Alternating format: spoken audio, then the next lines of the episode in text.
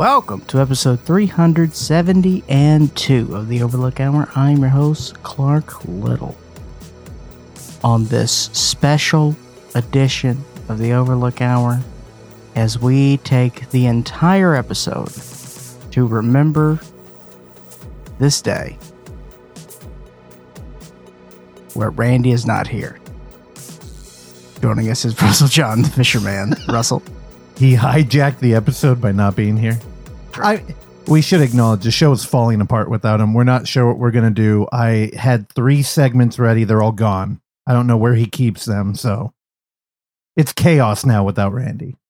That's right. Uh, we are recording on September the 11th, and out of uh, respect for that day, Randy has decided to uh, not show up for the episode. So we've given him the day off That's not what he told me. out of remembrance. He told me he was flying out for the Queen's funeral. Also, that. That's where his money comes from. Well, you know, he's a, he's a big, uh, you know, Anglo Anglophile, Anglophile, Anglophile. I think they call him Gilfs. Gil, what? He's a Gilf. That's a grandmother I'd like to fornicate. Yeah. How was that, Randy? Oh, I, what do you mean? How is that, Randy? Have you ever looked at his search history?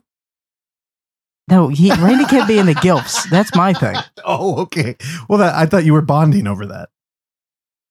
Also joining us is Oksana Valerianova Osachi. Hi. We wanted to bring you in on the gilf section. Great. Felt it was appropriate. How was everything? Good. We have a breeze going through the house for the first time all month. Oh, we we survived a hell of a week this week, didn't we, gang? There's so many pics. There are so many screenshots of uh, weather forecasts being thrown around in my office. I mean, Awful. we had a it was a record-setting heat wave in the Bay Area. Russell, do you know that? It Yeah. hit an all-time in Livermore, California. It hit 116 degrees Fahrenheit. It was 100 degrees here for several days, three day, four days. It was right under 100 for a couple of those. So many people in my office live in uh, inland where it was like in closer to like 120. it's like I'm not even going to complain because Yeah. at least we don't have that extra 20 degrees. Didn't stop me. Not for a moment. I worked in a warehouse. It was 95 degrees. It was brutal. Um, Terrible. but whatever. What are you gonna do? but we made it through. We we we have we have a couple weeks of that, and I feel like we may have one more mm, slightly toasty week. I think we're out of the woods. We're done. We we we have to pay our penance at least once a year of one horrendous horrendous week, and uh, we paid our penance with that. And then you know they assassinated the queen, and now you know twenty one years of remembering how we're never going to know what happened 21 years ago. Um, the queen being dead, I I think people should take this seriously. She was the last bastion against the new world order. People don't know this, and now that she's gone, expect the she was uh, NWO White or NWO Red. she was uh, too sweet, as they say. She was Wolfpack. she was the original. She was Wolfpack all the but way. you know when you replace an evil head of a monarchy you it's not always better what we get after so i'm just saying epstein island On Epstein Island. it's going to be england 96 years old. epstein's england It is crazy, though, that, you know, 99.99% of people on this planet have not lived a life without her being the Queen of England. who cares I'm just saying. i know and i'm just i honestly i couldn't have cared less no. and i don't know if you know this but i'm a huge lord of the rings fan Yeah. And uh, in fantasy movies, queens are very important. So you would think I would love the feudal system and that she would hold some dear place in my heart. She really doesn't. Well, I don't know if you know this about me and my upbringing, but my mother Oh no. loves the monarch. Really? Loves. Why? Dude, I don't know. It's something about. I'll tell you this. I know a lot of broads that like the monarchy. Now, Oksana, you know, I it, we got a different breed of broad over here. all right, you bring in these European broads. I I I'm, I I don't imagine she's she's got a high ranking of respect for the monarchy in general. not especially. Yeah, there you go.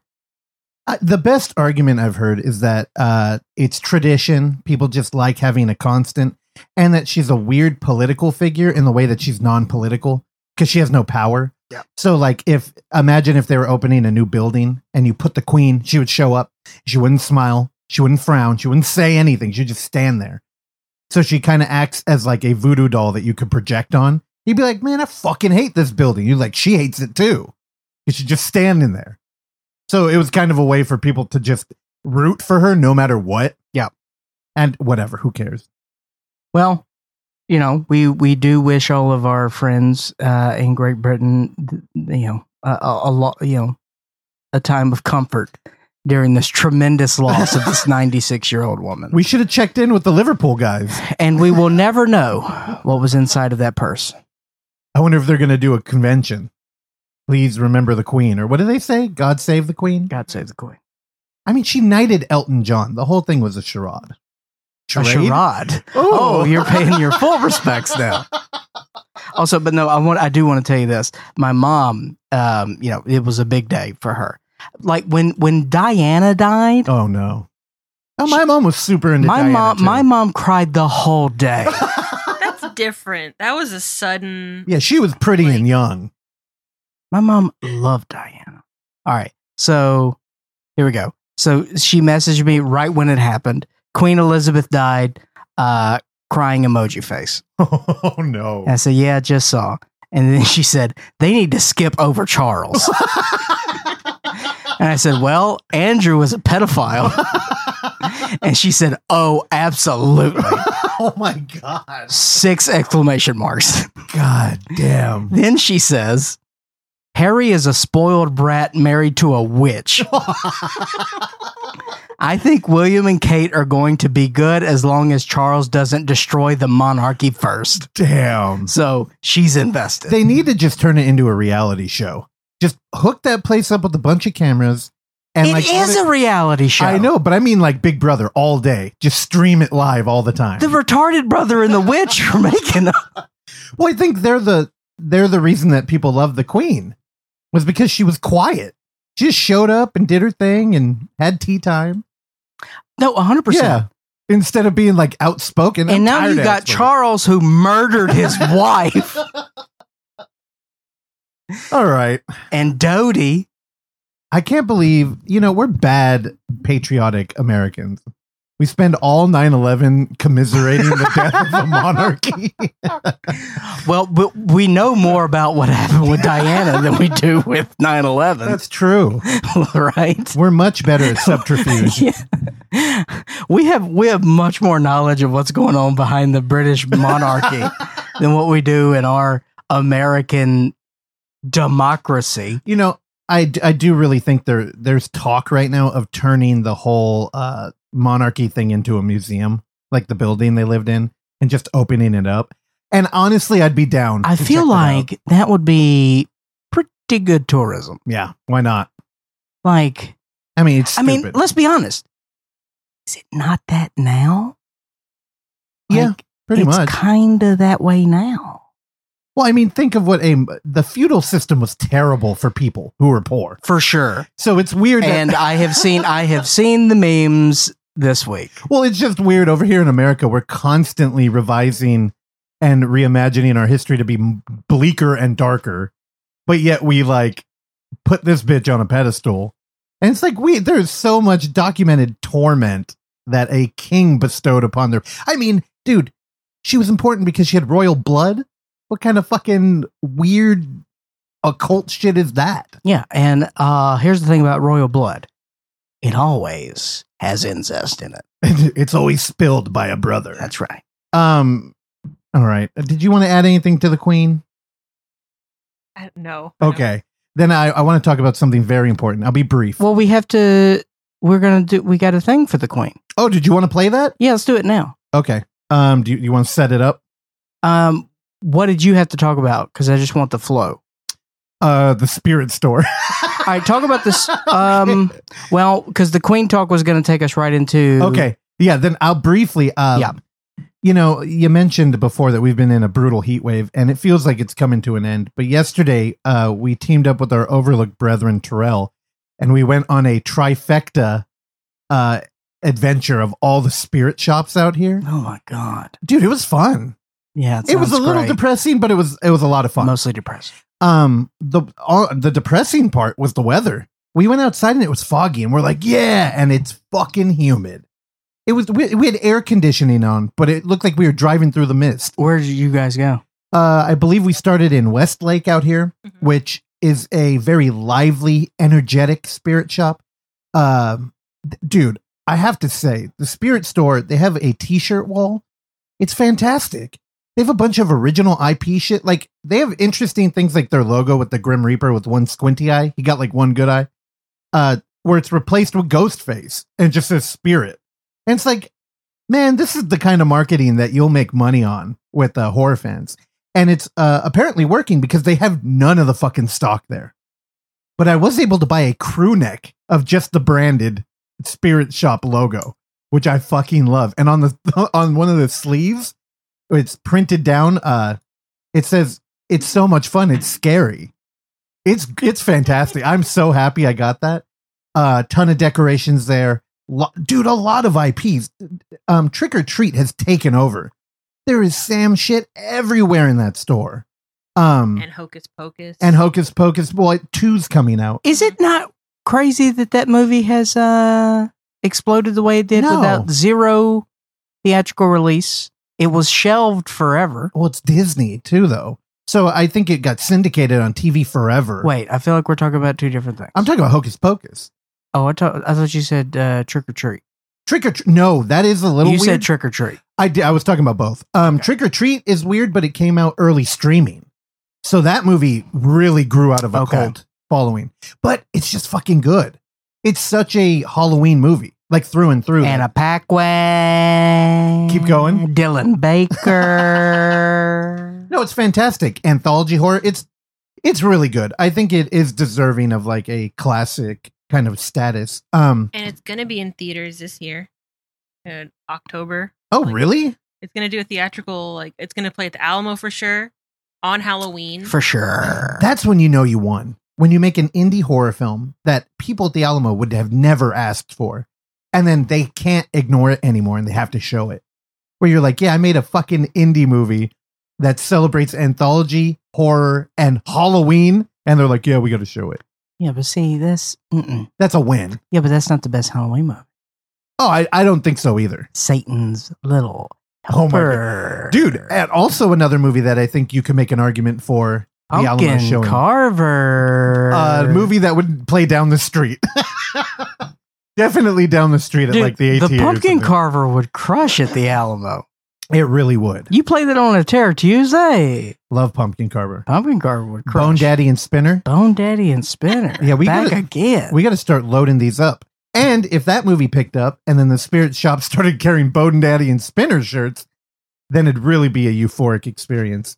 Um, after Westlake, we went to what? San Francisco. Yeah. they had one on Bryant Street, which um interesting element they had. They literally had zombies walking up and down the street in front.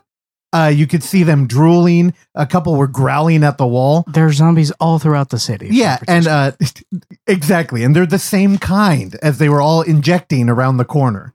Um there was also a very annoying I you know, I I went negative right away. I don't know. I imagine if you're dealing with these zombies all day, you'd probably be a pretty touchy security guard too. Also, this dude, uh large black man, looked like uh he was the type of security guard who would stop you at the door. Mhm. Unlike, you know, uh Lululemon and their like smash and grab incident. He did make me check my bag at the door. I know. And the shocking part was he did. We're like, oh, okay. Yeah. Oh, weird one. No windows. It felt underground. A uh, lot of unique um shit though. They had a lot of stuff that the other two didn't. Yeah. Um. Then we went. What, like human organs? No, like different kind of like You're lawn, making it sound very sinister. lawn decor. Dude, they had uh dummies that you would put in like a seat or like dress up. One dude was buying four of them. Up and down. And I'm like, what is he gonna? He's either gonna have like one of the best orgies ever, or he's gonna scare some little kids. Either way, I mean, I guess you wouldn't have to separate the two. You could do both. Sure. Um, And then we went to the third one in Millbrae, which was in a giant warehouse that you literally walk about 50 feet of what? Unfinished flooring. Mhm. It felt like you were going to be murdered, or it was like you're walking into a haunt. I don't know. These are fun. You should go to one. A lot of decorations, a lot of uh, good clothing, which is weird. Your fun and my fun. no, you could smoke outside. Just get blasted again. I don't could go smoke anymore. at all. I smoke marijuana. That's what I mean. You know, I was- you know, Just bring a I- bong in. I had to go back to vape. They had a um shaggy costume. I could see you rocking that now. You Just- make like a big stogie. It can be a fat shaggy dude. Wait, is stogie a thing you smoke or eat? Hoagie. You have a big hoagie and a stogie. Hoagie stogie? Yeah, you could be that shaggy. Great. no, it's fantastic. Uh, again, I hope you're ready because the Spirit movie is coming out soon, Oh my god. and they have a lot of merch for the two characters that show up in it, which is what Crouchy, the clown, and uh, Nightcrawler, which is like a dude on stilts, but he crawls on the ground. Is Oh, the, that's what he's from. Yeah, they're from the movie that's coming I out. I had no idea. I thought it was another like So comic what- book character. How never where heard is the movie coming out?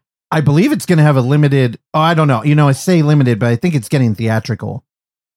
It's Spirit like it's Halloween, a- the movie. like a one night only in theaters thing. When a Halloween store opens in a deserted strip mall, three friends, thinking they've outgrown trick or treating, decide to spend the night locked inside. But their night of spook filled fun turns out to be outlandish survival. I can't wait. It looks, um, I'm a little worried it's going to go a goosebumps route and be kind of, eh. I don't see a rating for it either. So, um, if it's PG 13, I don't know, but it's got Christopher Lloyd in it. I don't know if that's good or bad. It's also got a Brad Carter in it, but it's not our Brad Carter. Ah. Which, how funny would that have been? We get an author on here who's also going to be acting in a movie. Anyway, yeah, Spirit. Sorry, I did not expect to take that long on there. I feel like I ruined your segue. directed by Uwe Boll. Um, yeah, well, it 100% ruined the segue, but that's okay. Um, so let's uh, let's go back and talk about the Queen. Uh, we have a I, I pulled an audio clip that I saw yesterday, and it's a little lengthy, but it does uh, work very well with what we have constructed here on the show uh, with our uh, regularly scheduled guests that we bring in weekly. Um, so let's just uh, let's just let the clip play. I was working with Paul McCartney. I got a call from his office saying that Paul would like me to come to Abbey Road and, and work with him and do an arrangement orchestration on one of his songs. So I go out to the studios on Abbey Road, and it's just me and Paul in the studio with an orchestra. And as I'm rehearsing, Paul comes over to me and says, Angelo, stop the orchestra. I must tell you this story. He, said, I, I was asked by the Queen's office to perform 35 minutes of my music to help celebrate her birthday uh, at Buckingham Palace. So I'm very excited about it. And here comes the night, and um, I'm about to go on, and the Queen kind of walks by me and she says, "Oh, Mr. McCartney, it was just so lovely to see you tonight." And he says, "Well, Your Highness, I am so delighted that you invited me to help celebrate your birthday, and I'm now going to perform for you 35 minutes of my best works." No, Mr. McCartney, I'm sorry, but I can't stay. And Paul says, but, but Your Highness, um, oh, Mr. B- McCartney, don't you see? It's five minutes of eight. I must go upstairs and watch Twin Peaks. and Paul, Paul turned around, and I was standing on the conductor's stand, and he punched me with his right arm on right here, and he made me black, and he, he, he used a few choice English words. Said, because of your blah, blah, blah, blah show, Twin Peaks, I could not perform for the Queen. Fantastic story. That was composer Angelo Badalamenti from Twin Peaks. We should have let David come in to hear that. I'm sure he would have got a kick out of it. I just realized that. Well, you know, I, I think it sets up of you know, um, the Queen clearly a fan of Twin Peaks, which I think is kind of cool. clearly a fan of one David Lynch. Now, we'll see if that is reciprocated in today's daily summation given to us by the great David Lynch. Now, um, if if you recall uh, recent iterations of this very segment, um, David has gone on a recent trend of accounting for how many uh, luxury sleeping trains and um, food carts. What are they called? dining Food- dining cars. cars, food carts. how many dining cars are available? I think we're up to seven dining Yeah, cars I think now. So, yeah. I Lord knows how many sleeping trains. It's uh this train has expanded dramatically in the past few weeks. So uh let's catch up with our dear friend David. All right, she'll bring him in. Yes. Okay, David. Good morning. It's September 11, 2022, and it's a Sunday. Day two of weekend projects, and the fun work train is rolling. Today, I'm going to be headed again to the dining car for coffee, a cookie, and that popcorn. Ooh. A cookie. Seems to be a winning combo for me uh, these weekends. Hell yeah. And I'll be working with resin, mold making rubber, tempera paint, and wood glue. Everyone, have a great day. Not a single mention, okay, of no, the Queen or 9 no, 11. because he knows something fishy hip. Or he's like the Queen and he won't give you any. No, that's not true. He got very political during the Ukraine thing. Maybe he's trying to be more Queen like and just Maybe. he'll just be a neutral player and we can all root for him. He doesn't strike me as a monarchy guy. N- Uh, no, I don't think so either. No. That'd be pretty cool if he just absolutely hated her. Actually, maybe it's a good thing we didn't play that clip for him. Oh man. Well, uh let's go into uh movie talk. Like I said, Randy is out this week, so we won't have four foreign films in a row where Randy's like, "Oh yeah, it's pretty good." And uh yeah, Three, uh, three. two stars. So that uh, cut about 5 minutes out. Uh kidding, of course. We love Randy. We miss him dearly. We will see him next week. We. Um, so uh, before we get into that, uh, I, I do want to say that Russell has seen many, many movies this week, and all the movies I've seen, which is three, he has also seen. so we're going to break it up a little differently than normal. And I, I did want to clue in just part of the reason why um, I've only seen. Well, I mean, again, I, in normal circumstances, I think that three movies in a week is that's uh, yeah, that's it's pretty good. that's good. Yeah. If not, you know, high.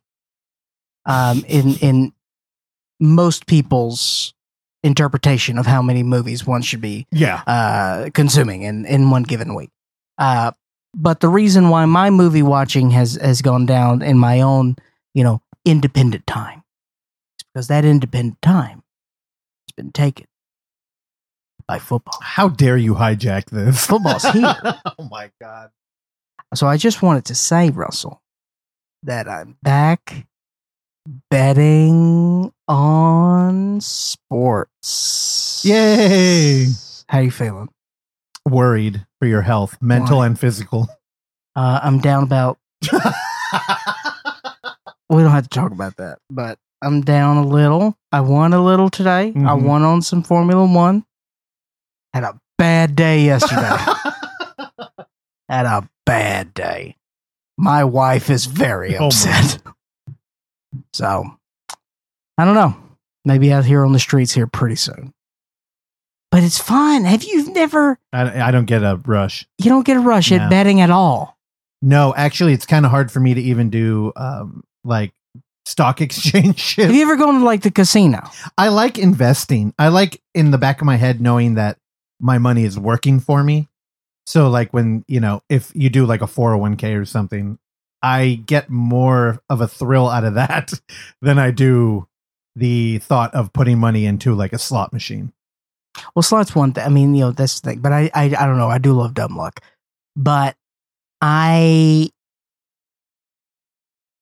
you get no reward out of gambling Well, I've never done it either. I've never even, you know, I, I will say like if we were going to watch like uh, UFC or something and then we put a bet on top of it, like if we both had a fighter, we, you know, that we're fighting.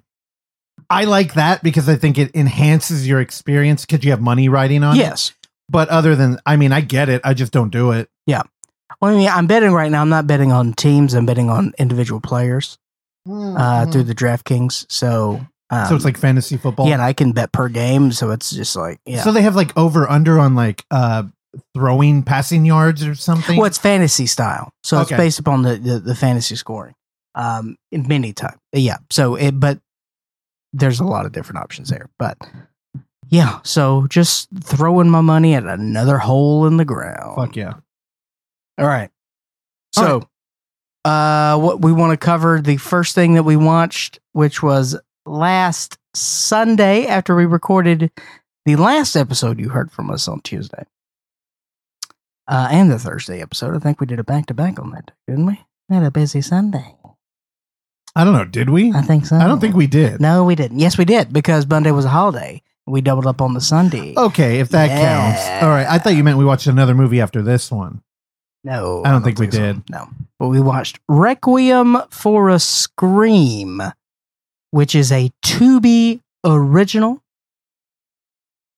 Uh, Russell, can you go back to the homepage there? Thank you very much. A sadistic killer sets his sights on a group of friends partying in an abandoned lake house, determined to make their murders his symphony. Directed by Ben Meyerson, starring Cassandra Scerbo, Daniel Coven, and Taylor Kalupa. Tubi original, That was a mouthful. and I did it beautifully. you did. Good job. Russell. How many have you seen a Tubi original before? I know that you're a big Tubi guy. No, um, if you keep up with the Blu-ray Tuesdays that uh we've been working with Perel on, he's got a segment where he covers Tubi original. So I've just been living through those. Okay. And he, when he came on, he talked about this movie. So I watched it thinking he had seen it. He hadn't, Oh, okay. which was um interesting because both you and I forgot we watched this movie, despite kind of liking it. It is getting lambasted all over the place. It's not nearly as um, deplorable as as the as the reviews are saying. It's a very interesting idea. I like this idea. Um, you know, it's uh, you got some budgetary uh, concerns here, but uh, I, I this is a interesting little idea here. You don't remember it, do you? I barely remember this. It's um it it's got the feel of like a early 2000s kind of like post scream slasher. Uh it, it's kind of like a bad hush. Does that work? I Hush is good. yeah, no deaf character, no interesting uh, narrative, but there's a group of pretty people who go out to a cabin, and um, honestly, I kind of like how quaint the the story is, where um, the murderer who is pictured on the the cover of the the the poster, which is the only thing I could remember of this movie was that poster. He accidentally left his SD card.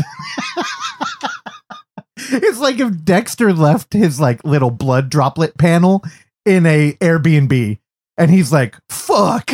and he goes back and there's a bunch of kids there now. And he's just kind of like, damn it, what am I going to do? I need that SD card. so he does pretty much what anybody would do. And he, um, well, does he ask him for it? I think he straight up tells him, like, give it back. And they're like, what's on it? And then they find out it's like his SoundCloud profile because he's been killing people. And he, it's really weird. I'm going to tell you this because I think it will get you more interested in the movie.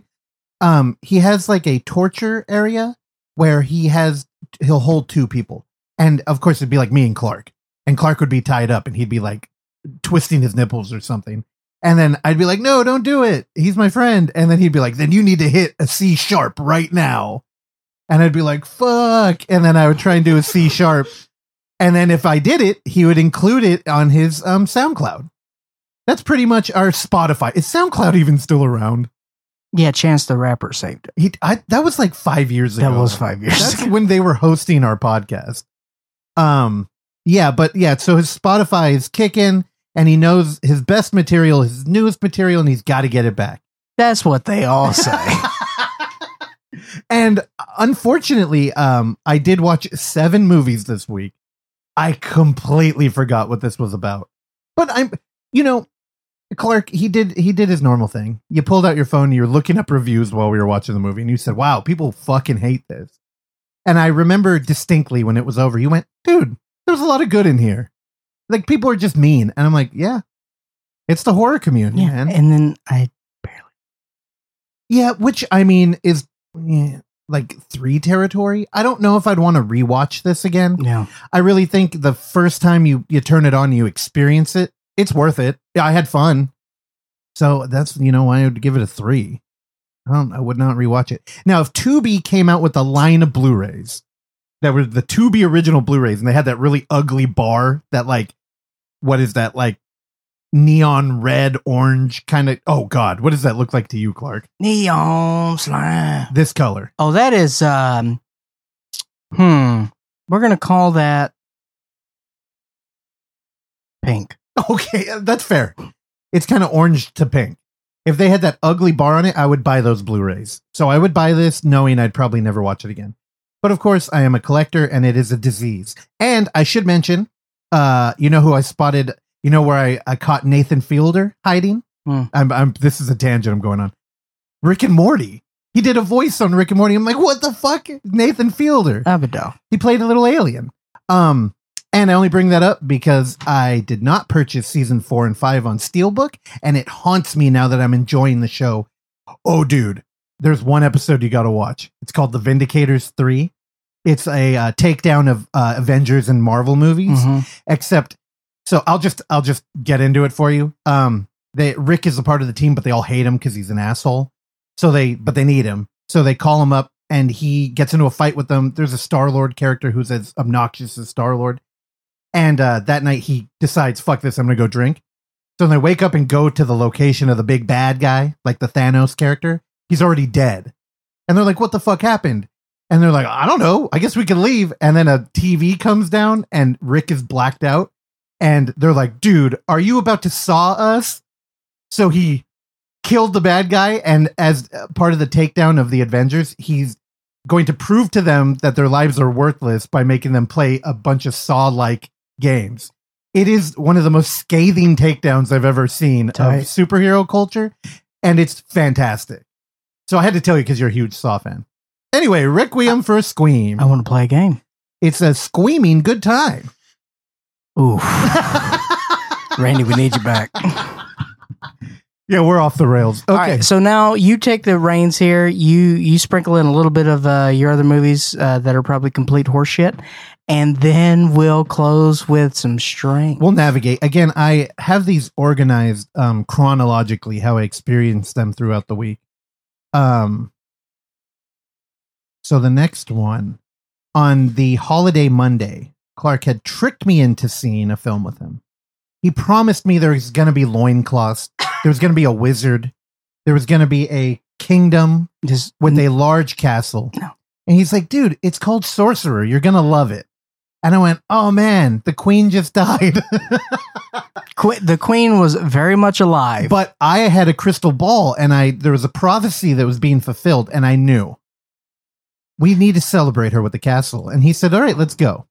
Now, look, you, you come in here and you play your little bits, and that's all, that's all cute and fine. But you know, our our listeners are no dummies, and our listeners they they know what's up. They know all about this. They're they're waiting for the pay dirt.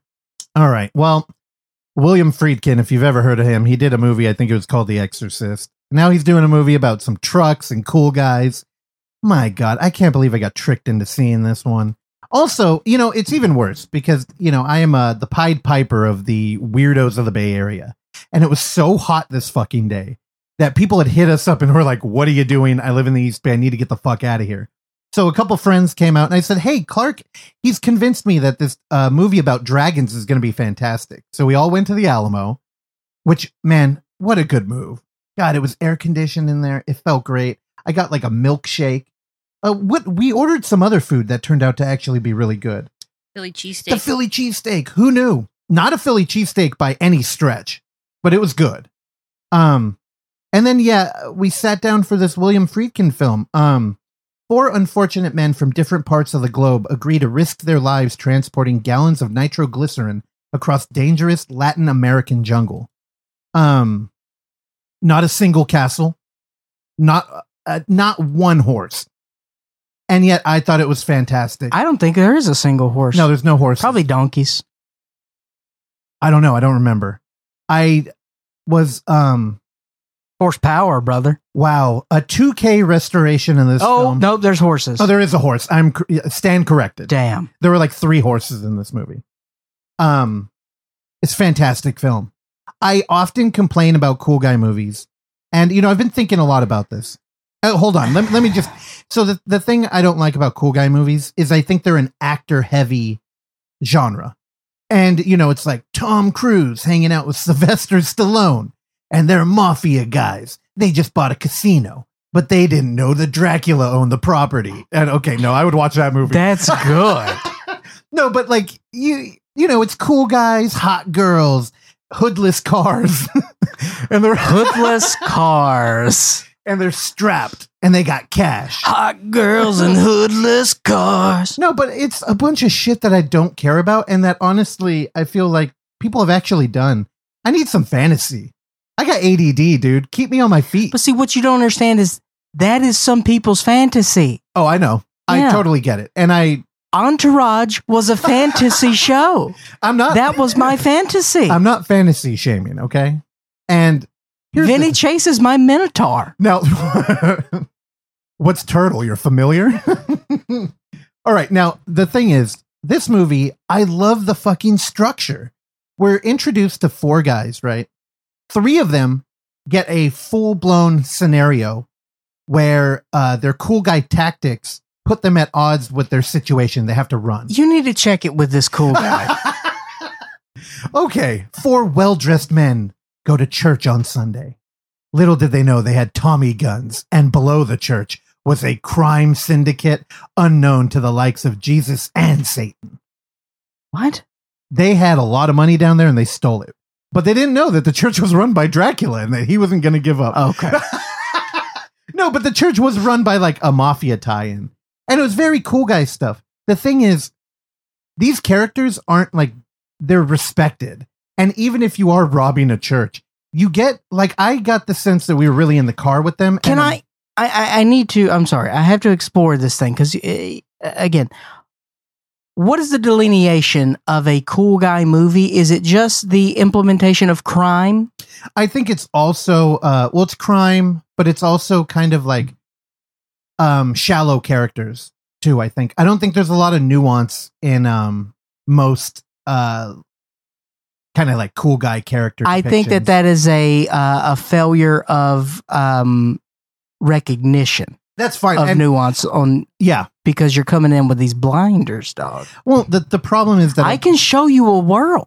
Oh. I can show you a world where where you would come away with a brand new appreciation for the genius that is Guy Ritchie. Okay. I I mean, I heard he's got a couple castles in a movie, so I'm down. You liked his King Arthur. I did.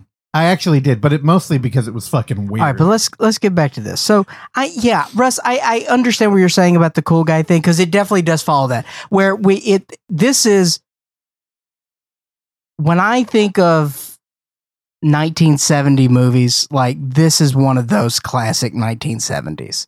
Um, this is up there with you know French Connection okay. in terms of like you know that gritty, uh, you know.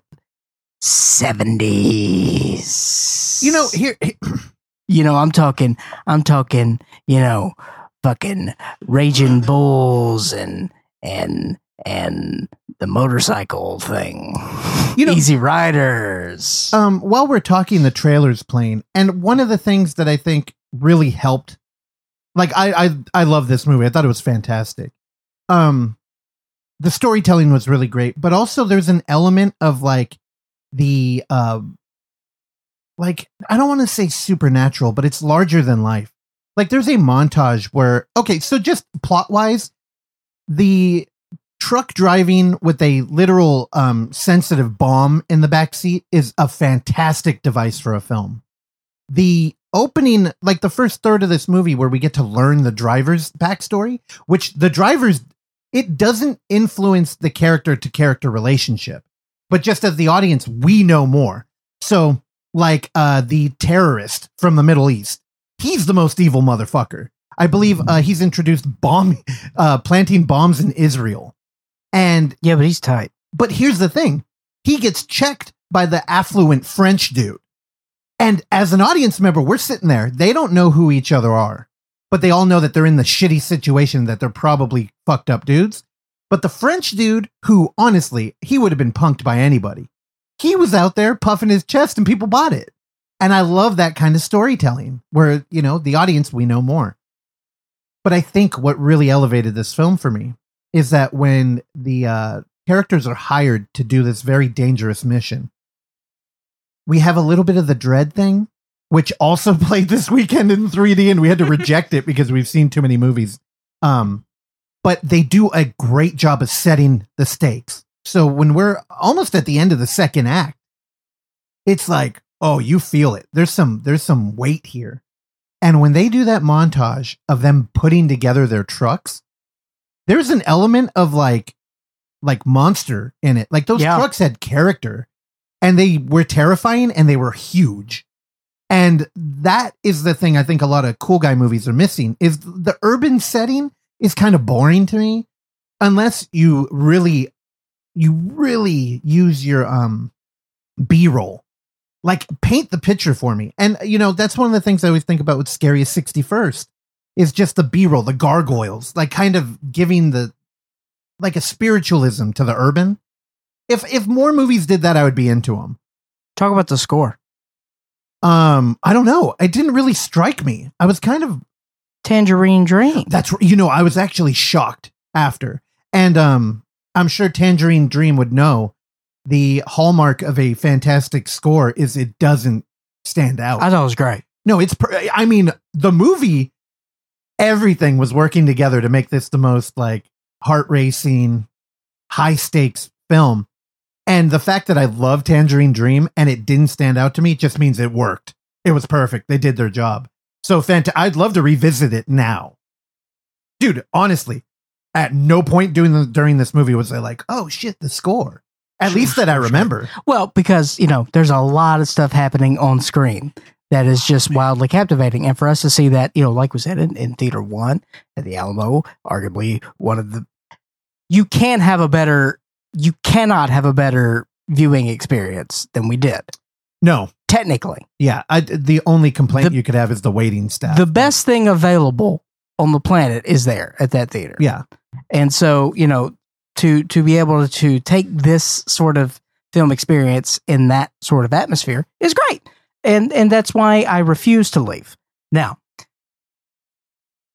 let's also talk about, you know, the practical effects here. Um Fantastic. I don't know how they shot this movie. not a single not a single pixel of CG fire in this movie. no. Thank Um, God. You know, I mean, granted, you know, this is 1977, 1975.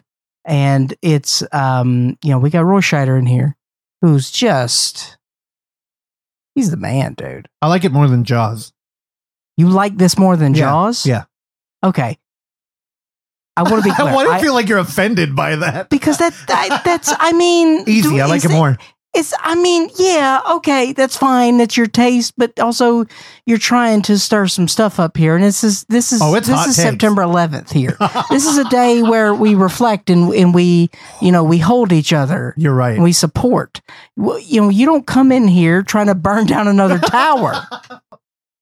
The Dude. Tower of Jaws. also a three day uh, weekend movie, Jaws. I think this is the superior three day weekend. Look, movie. I uh, look. Jaws is Jaws is perfect. I like this more. This is. I, I get it. It's great. This is like It's freaking awesome, dude. there. are Elements of this are like. Um, Laugh into the mic, Oksana. God damn it. you know. You know what this movie was like for me. It was. one of the more jaw dropping moments I ever had, uh, unfortunately, uh, was at a film class in college. And Not math class. it's it's a movie uh, from 1957 that's really sort of opened my brain. oh, and influenced you as a human? Yeah. Oh, Birth of a Nation. The Bridge Over the River Kwai. Oh, that was my next guess. Love that movie. Uh, openly cried at the end of that movie. Holy shit. um, because you know they built they built a train track and blew up a they built a bridge and a train track and a train and blew it up in the last scene of the movie. Yeah. And there are elements of this here where you build a village to tear it down in this in the bridge. Oh my god. Um you just you you think about you know the beauty of a a big budgeted action movie Yeah. and, and what that could be and where all of your money is literally going up in flames and shrapnel. And it's beautiful. And i i don't know man like i the, i i just it the excitement i get out of that. It's funny that you you tie that into like production and cost to make. Yeah. Because I um I'm a fan of capitalism. Go ahead. Here's a hot take. here we go And I think, you know, it's propelled a lot of people out of poverty. I mean, there's still poverty, but like I think a couple weeks ago, we're talking about how fantastic is it to be poor and still have like a projector and play games, right? So I think there's a lot of good. I also think that a lot of films try to make a scathing takedown of capitalism and fail. I think this movie succeeds in a way that it shows a bunch of people who literally are making a deal with the devil, who is a lame foreman in a foreign country, who's like, I'll give you eight grand, but you might die. Yeah. And they're like, I have no choice. this no and again the it's a the structure of this movie is is just beautiful Oh, yeah. and it it probably takes half the movie then we get into the trucks and then when we get into the trucks we're in the trucks Oh, yeah. And, and you know, you're doing this for eight grand. And it's like, y'all are all a fish out of water here. 100% and that, and that fish out of water I know. you guys could have used that 48 Um, hour. Where were we?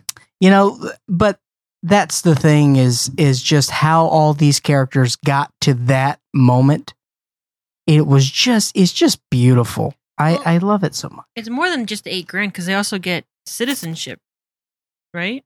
no, they're all trying to leave. I know, but they get like you know documentation saying they're like Oh. legal, so they can. yeah Well, that's what I mean. It, but it's just the uh, negotiation of do work and then you can have a life.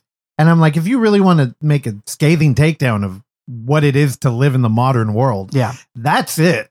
And it's tied into politics and crime and romance. Beautiful film. unfortunately though i you know look the people that know know Mm-hmm. sorcerer this is, has a huge blind spot in american film culture honestly you know and Friedkin's a name. People know William Friedkin, but people don't know this movie like they should. This should be a Jaws level movie as far as I'm concerned. yeah, for sure. I, I this is absolutely a classic. Um, and I'm I'm glad that uh, you guys uh, saw it. We saw it together. now, before you get off that blind spot, what? So there was a movie that overshadowed this one when it came out. Uh, oh yeah, a little movie called Star Wars. Okay, yeah, because this Star was 1977. yeah, Yeah, what are you gonna do? I know. Also, he's kind of a victim of making The Exorcist too.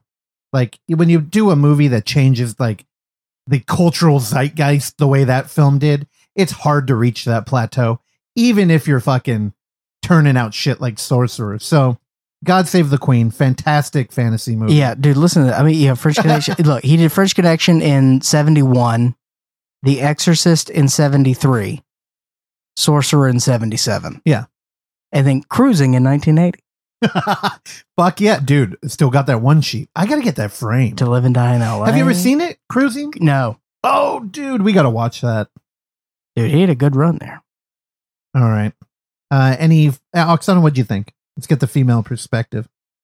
It was intense. I don't know. I I, I like how the uh, how much character the trucks had. The I don't know. Oksana was angry during this movie. She's like, why can't one of the four characters be a female? She's like, I feel underrepresented in this crime hole. There was a female character. Not so I never driving a said that- truck.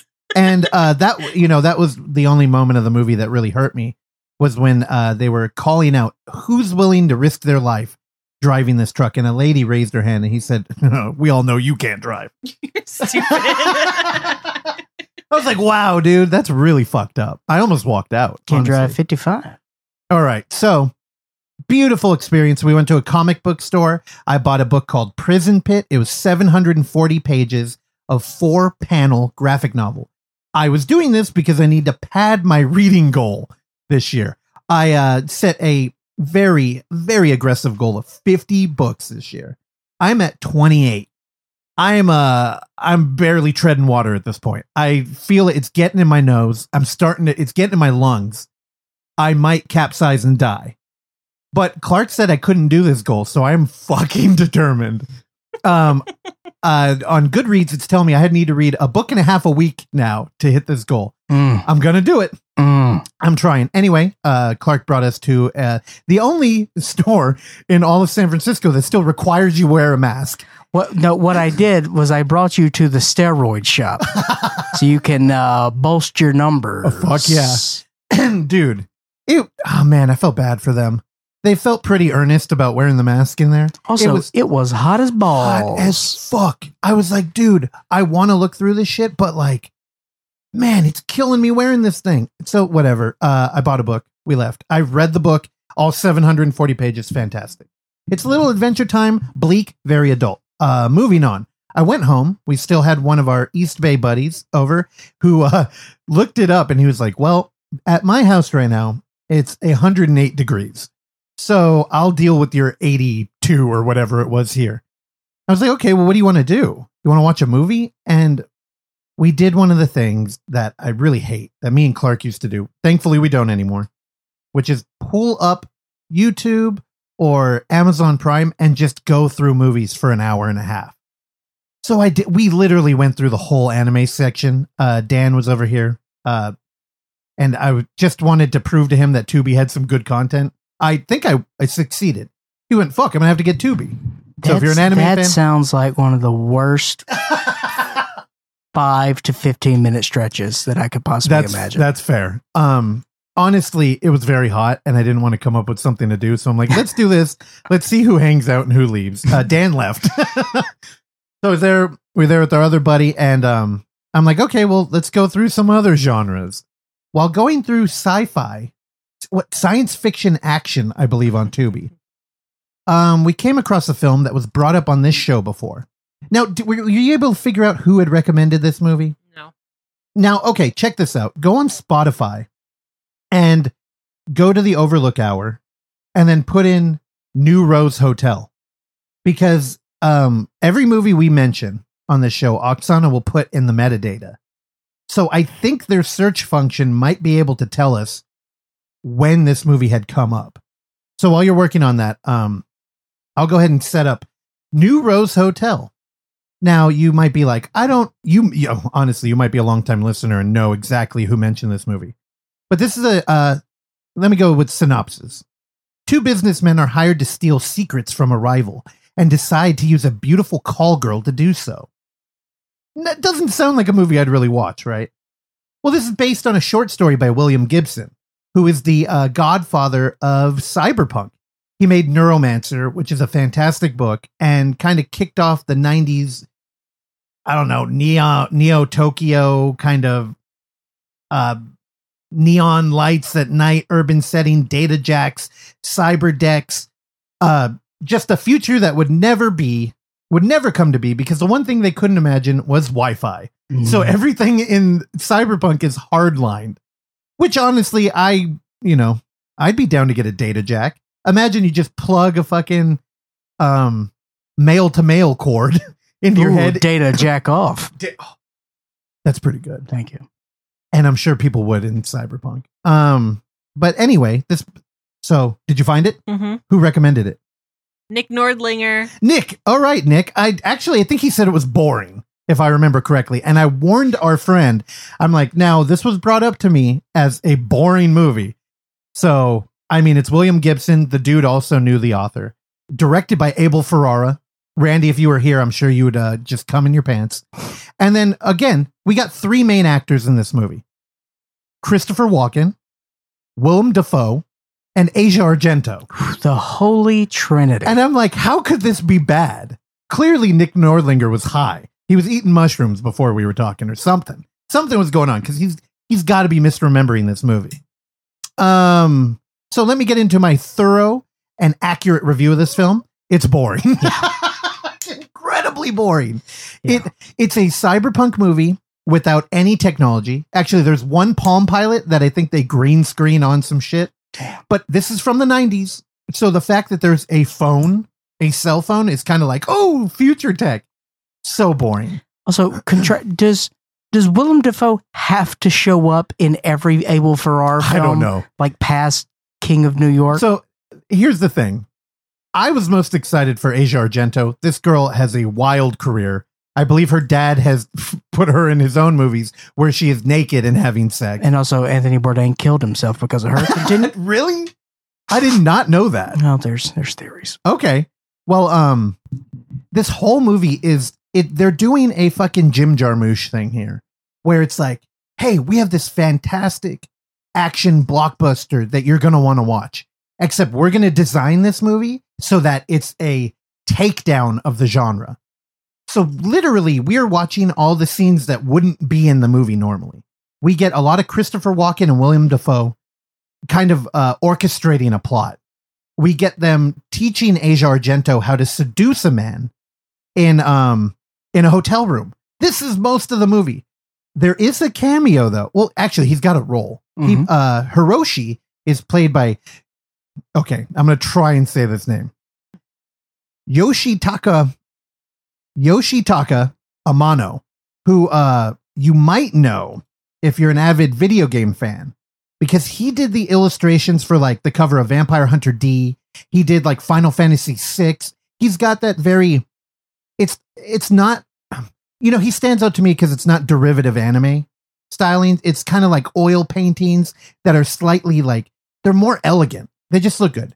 So he plays the corporate CEO guy that Asia Argento's supposed to like uh seduce so that he ends up breaking up with his wife and goes to the Middle East to develop a virus, right? He doesn't even he has one line in the movie and the rest of it we see in like kind of found footage security camera that they don't even talk about how they got the footage. This movie is completely designed to be an art house action film. So if you're not into like the Jim Jarmusch kind of food for thought genre takedown shit, d- don't watch it, even though it seems totally enticing. This is a Randy movie. I I think Randy would think it was boring too. Because here's the problem. If you're into any of the shit I mentioned, like Abel Ferrara, Cyberpunk, William Gibson, Asia Argento, this is completely counter to anything you would like normally. So it's almost, it's a literal bait and I'm more into Henry Gibson. Don't know him. I know. That's sad. Did he make Gibson guitars? No, he's tight. Okay. Give him a Google. I'll go give him a Google right after this. So that was uh, New Rose Hotel. We ended that on a sweaty night. I believe that was the end of Monday. Now I'm going to be quick here. Roll into Tuesday. Uh, we filmed Blu-ray Tuesday with Terrell. If you haven't watched those, go on YouTube, leave comments. He loves it. Uh, it's a fantastic show. After that, we were bullied into seeing another movie by our cinematography experts. Uh, Jasadi and Josh are East Bay buddies. Uh, East Bay cinematographer. And here's We, we need to make merch that I just know. says East Bay cinematographer. I like it. It's good. Um, here's the thing. So, what a weird situation. I was so tired. It's been a long week. I've been watching movies, doing homework, researching. And they're like, come on, we're going. We're going to Terror Tuesday. And I'm like, I've never been in a position where people were like forcing me to go. I'm like, it's weird. But they're showing Friday the 13th, part three in 3D, which I'm like, man, I love that movie. It's a weird one in the franchise, but God, I've seen it hundreds of times. In the theater i've probably actually seen it maybe five times three in 3d if not all the times. And i'm like i don't know man. It's been a long week. But oksana was like well i already bought tickets. And i'm like all right, all right guess we're going. Um i'm not going to waste a lot of time here. Uh, the Alamo's great. Y'all know that. We like it. But the real 3D presentation of this was fucking fantastic. Now we sat in row two because we're dorks and we like being up front and being really immersed. It almost was physically painful to be that close because the real 3D, I felt like if you're in the back of the room, you could have walked back and forth and like the pull cue would have followed you. Like it was so 3D. It was it was fucking it was incredible. You know what's nuts is row two was completely empty, but there were seats purchased in row one.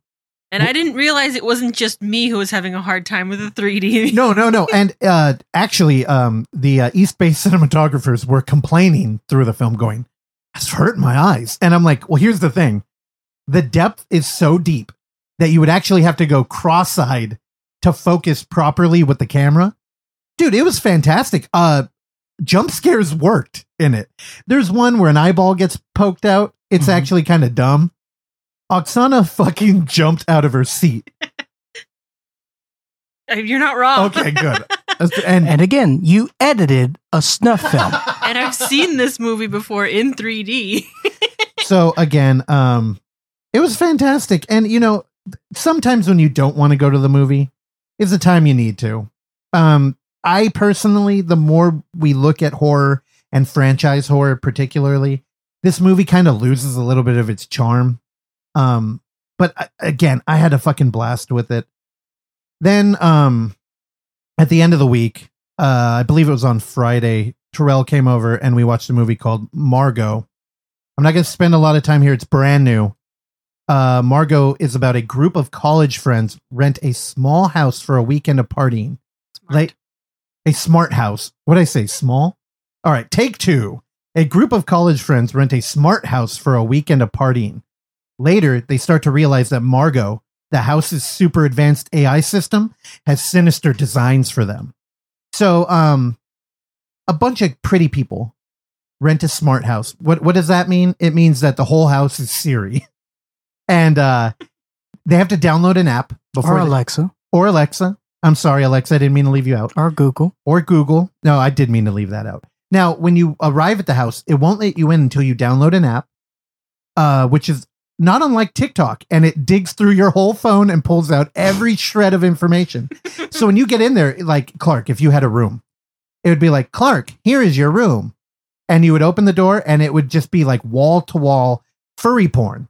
And it would be like, I walked, I looked through your search history and I've determined that this is the best room for you. And you'd be like, whoa, thanks, Margaux. This is awesome. And then it would uh, be like, open up the closet door. And the door would open and it would just be shelves of beautifully lit like weed.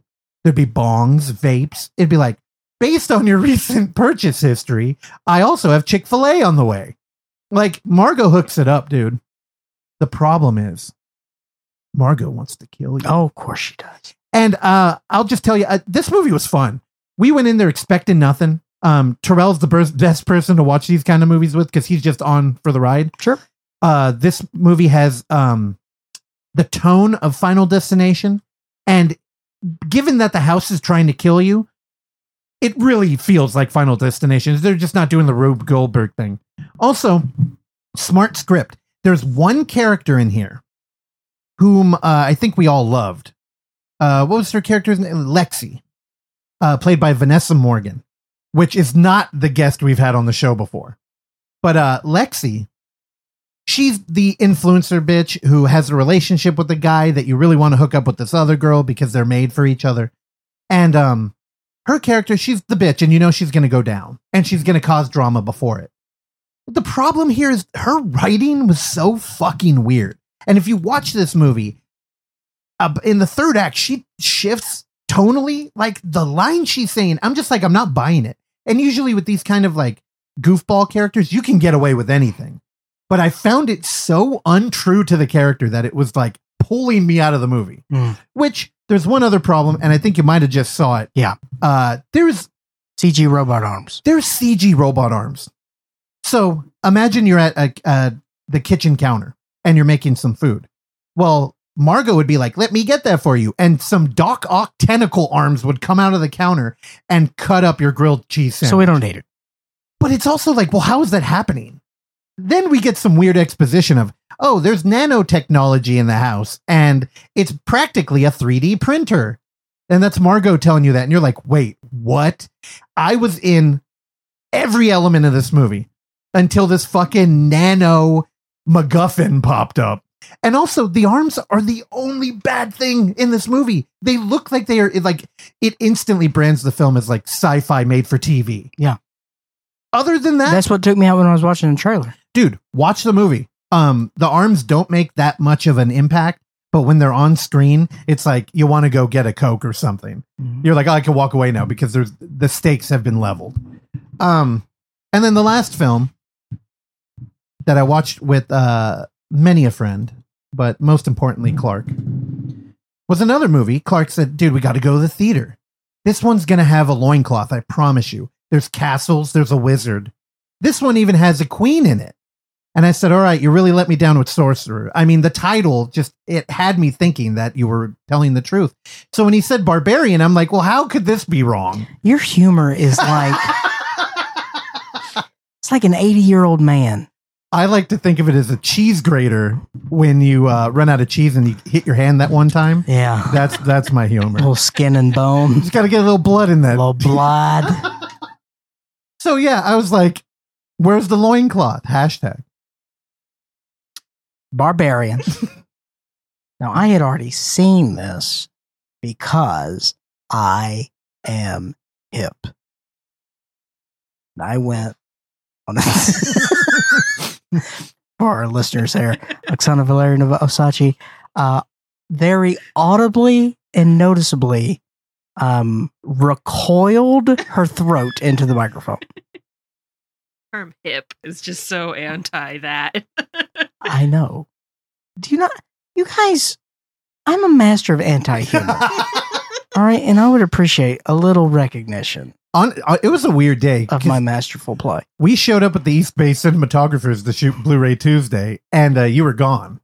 And we're like, "Oh, he's at the Alamo." And Terrell was so jealous. He was like, "I wanted to go see that. Oh my god!"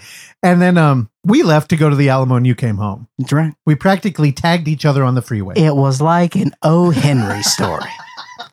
now, uh, there was an advanced screening of Barbarian at the Alamo on Tuesday. I looked up and there was one ticket left because it had sold out days prior. And I just happened to be right place, right time. That does not happen very often for old Clark and Pooh. And uh, the stars aligned. Went there on Tuesday. I still have not gotten in my flashlight that I was supposed to receive as being a uh, participant in the early screening there, and apparently the uh, flashlights were not received at the time of the screening, and now I've got to go pick my flashlight up. I looked them up. They're actually flashlights. Oh, little do they know how much use that will be. Oh, all right. Actually, that's not true because it's No Nut September. Don't know if you guys heard. It's a new Hashtag. thing. All right. So, Barbarian. We know there's hype galore, right? People have been talking about this for a while and also out there on the streets. I don't know if you guys know this as much, but you know, we're out there, all right? Ears on the ground. People are saying that this is this year's malignant. Now, how do you process that? I think they're wrong. I again but do you understand why they're saying that? uh, because it's unique. Yeah. Uh, because it seems to have no direct um, film influence. I think yes, and also I would I I would say that this is an original property that that warrants a reception of what the hell did we just watch? So by virtue of that, that is how I will pair those two together because these are very very different films. Yeah. Malignant, I love. Malignant is and I'm not saying that that that that Barbarian's not more not much more than a horror film. It is. But Malignant there's what I'm saying is there's no parkour in Barbarian. What are you saying? There's no parkour in Barbarian. There's a lot to offer in Malignant. Malignant is like an action movie from the 90s mixed in with some you fucking, you know, Harryhausen. Wait, why did this turn into you defending Malignant? I love Malignant. That's all I'm saying. Hmm. And I feel bad. I still feel bad that I didn't include Malignant in in Lo- Lookies Oh, for okay. last year. I it, that was an oversight on my part. I just wanted to let people know how much I appreciate Okay. Malignant. That's it. All right, Barbarian. And Jay's one. a woman staying at an Airbnb discovers that the house she has rented is not what it seems. I'm sorry. I'm in the driver's seat. I'm still in the seat, right. and you're taking my wheel over here as I take a sip of water. I saw an opportunity. This is uh, Zach Cregger. Russell, what do you know about Zach Cregger? Um. Oh, good old Zach Cregger. Uh, he not only directed this film. Um, he was born on March first, nineteen eighty one. no one buys more time, obviously. do you know who he is? Uh, he's an actor and producer known for Wrecked, twenty sixteen, And The Whitest Kid You Know, there you go. and Guys with Kids, and Were you- Married to Were Sara you, Paxton. were you a whitest kid? You know, I had no idea who this guy was, and I did not like Whitest Kid You Know. I I actually hate white people and have a lot of guilt myself for being one. I was never really on that on their radar. Um, I I you know, I am now. I had fun with Barbarian. Um, I think you are all right. So there that we got a decent amount to unpack here, and this is our last. How long have we gone? Because I don't have a timer here this week. 107. Okay, well we're doing it okay. No, it's not bad. All right. So how do we want to unpack this? So I, I think that we can we can let's start with the hype here. Um, Horror hype. It's a death sentence, dude. I think horror fans are are I think films like this are good for horror. Okay. Very much so. Because there's an excitement that's being built. Anytime there is excitement within the horror community, I'm probably going to be behind it. Because I feel like it, it's it's it's a healthy excitement. Um, and I feel like this is because again, this is an original idea. What look, we can unpack, you know, the the lineage of of the phrase original idea. Uh, yeah. There are seven original stories. Uh, okay, I understand about the fucking, you know, prodigal son. You're like, I read the Bible. Yeah, I know about I know about that shit. Okay, all right, fuck a Shakespeare. But what I'm saying is that this is not based off a novel. This is not based off a graphic novel. This is not based off a fucking blog off the fucking Silk Road. This is a fucking story from a creative guy who's got a comedy background who wrote a horror movie. Um, so by virtue of that, I'm in. What I really like in the strength of this film, and I've seen it twice now, as I saw it with you on Thursday, I saw this on Tuesday. Um, and so I've already gotten rewatchability on this. And I'll say rewatchability is better served Cold. on the front half than the back half for me. Okay. We. I mean, that's the normal horror com- conundrum with like a haunted house story. Is it's always the and you know the it was the build-up. build up Yeah, yeah. and the setup. That's the strength of the movie. The script is really, really good here. This is a very, very smart script, and um, I re- and also I, I love this. I love the direction of this thing. Um, and look, man, I Cregger, he's he's on to something. This is uh, I, I think he hit the notes for what he needed to out of a sort of late summer, you know, uh, horror blockbuster, and I imagine that this thing's going to do pretty well.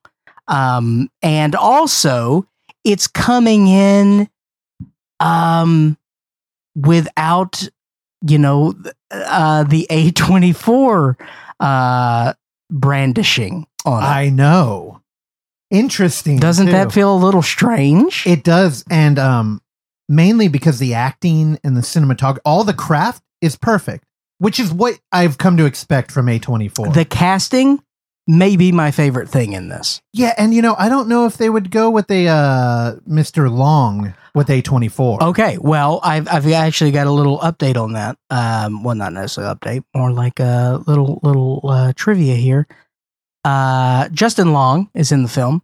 Um, Russell, he was choice number two Oh, okay. for that character.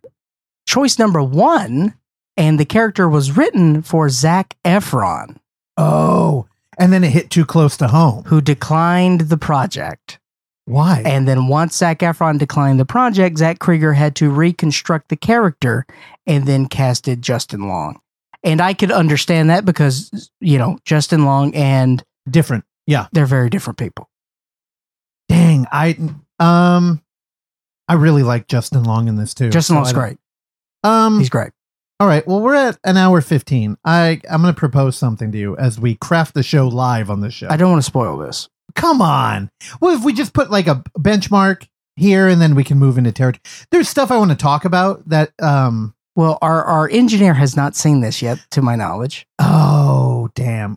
Well, could we come back next week and And, you know, he's he's taking some time off to reflect on September 11th and really figure out what happened that day. All right. If Randy's doing some self-reflection on uh, across the pond at the grave of the queen, then I think Yeah, he's doing double duty. I re- he's got a lot going on. I damn it. There's stuff I want to talk about. Okay, well, you know what? Follow us on Instagram. Can we talk about it more next week? That's what I'm saying. Yeah, let's just do that. All right. Well, let's let's well, we may not have an episode on Thursday. well, let's run it. Oh, okay. What if we just do a barbarian spoiler on Thursday? Hey, how about this? we may can do that. How about Hey, I'm down with that. All right. How about we go deep on Barbarian, but we don't book a guest. What we do is right now, I put out a call. If you're listening to this, you made it all the way through the episode, and you'd like to come on and talk about Barbarian, hit us up. This episode should be up on Tuesday, and on Wednesday, we'll work it out and record. So if you're willing to turn around, I don't care who you are. If you're if you're our audience in the Philippines and you want to say Mabuhay and come on the show and talk about Barbarian, let's do it. But uh, this is going to be a first come first serve, and obviously, if somebody like Zac Efron calls in, we may bump you from the list. But uh, yeah, so call in. Unless you're alt right, we get in trouble for that. Correct. Correct. Uh, yeah, let's do that. Let's do that for Thursday. Fuck it. Let's yeah. mix it up. All right. So are we done with Barbarian? yeah, pretty I much. felt- yeah. I, All, all I will say is that you know I did see this in two different uh, theaters, the Alamo crowd, and then you know the Century crowd at Daly City, which is you know um, your traditional big movie plex. Twenty screens. Is that what they got in it? 20. Yeah, twenty. Yep. Um, the film played a little differently. All right. Now hold on. I I took offense to you wanting to compare these mainly because you went to a pre-screening sold out show at the Alamo Mhm. where again, if you know Clark, he does not like to sit in the front row. You were in the front row on the side. But this is theater five, and it's they've got it, there, there's a nice little walkway area. The screen's lower. Yeah. It's I don't know. It's it, it's fine. And the front row in theater 5 best seat, I think. It's you- really not bad. you got to be in the middle though. I kind of like the end. If you're on the end, the problem is okay. I know if you're not from the Bay Area, this is kind of we're in the weeds now. But in this theater, it's a refurbished old theater where they had broken up a bunch of the rooms into little rooms. Anyway, you got to go three flights of stairs to get there. So if you're like me and Oksana, you run late to every goddamn thing. You get in that room and you are a mess. It's like you just came out of sorcerer. You're covered in sweat. You're winded. You sit down and then you have a waiter in your face going, "You want to eat?" And it's like, "Yes, I do, but I can't breathe." And if you're on the right or the left, you're right in front of the door where the waiters who just walked up three flights of stairs come in, and they're usually not happy because if they have a table in the back, they got two more flights of stairs in theater five to climb. So you get kind of like gruff, unhappy Alamo staff, which I just want to mention the Alamo staff, you're all fantastic. I love you guys. I can't wait to get to know you again as um they've taken a hit and they're hiring. So if you want to work for the Alamo staff out here in the San Francisco Bay Area, uh, apply on Indeed, our new sponsor. sure. I, Clark was uh, Clark was spacing out, so I just thought I would uh, take the wheel and make a U turn. No, I'm excited about this uh, Thursday episode, which we don't know what's going to happen. Honestly, if nobody reaches out, uh, Which is, let's be honest, very likely. could, it could be. So you know what? Don't be scared. We hang out all the time with you. It's just it's kind of like a one way conversation. We just never get to hear your So voice. what we're saying is, Robbie, call in Which Robbie, Bancroft or Smith? Smith. Oh, okay. Ban, yeah, Ban Bancroft. yeah, and Bancroft. No, Banfitch call in and he'll talk about how thirsty he is for cock. hey, hmm. We don't need that. I kind of like talking about that because you know I've been with Oksana a long time, and and you're thirsty for cock. Is that what you're saying? I'm starting to explore a little. So Robbie, call in. What? You're chugging cock on the side. Also, I heard that Rick and Morty's coming back, so I'm very excited. I could not care less. Dude, it's a good show. I think you'd like it. It's All right. very nihilist. Season six is already on their IMDb. Oh my god, I'm excited. This, you know, when FOMO, it, it- God, I'm really enjoying this show so much. We'll see you next week. Thank you for listening to this episode of the Overlook Hour. And if you would like to hear more, please subscribe to us on Apple Podcast, Spotify, or whatever your podcatcher of choice is. And while you're there, go ahead and give us a rating and or a review, which is a very easy way for you to support this show uh, that we bring to you every week for years now, free of charge. And as always, you can find us on YouTube at The Overlook Theater, Instagram at The Overlook Theater, Facebook at The Overlook Hour, and Twitter at The Overlook Hour. Last but not least, you can send us your emails and tell us how much you like or dislike the show at overlookhour at gmail.com. And if you're nice, maybe we'll uh, read them on the show. I've been your engineer, Randy Stat. Please join me along with Clark, Russell, and Oksana again next time. Bye.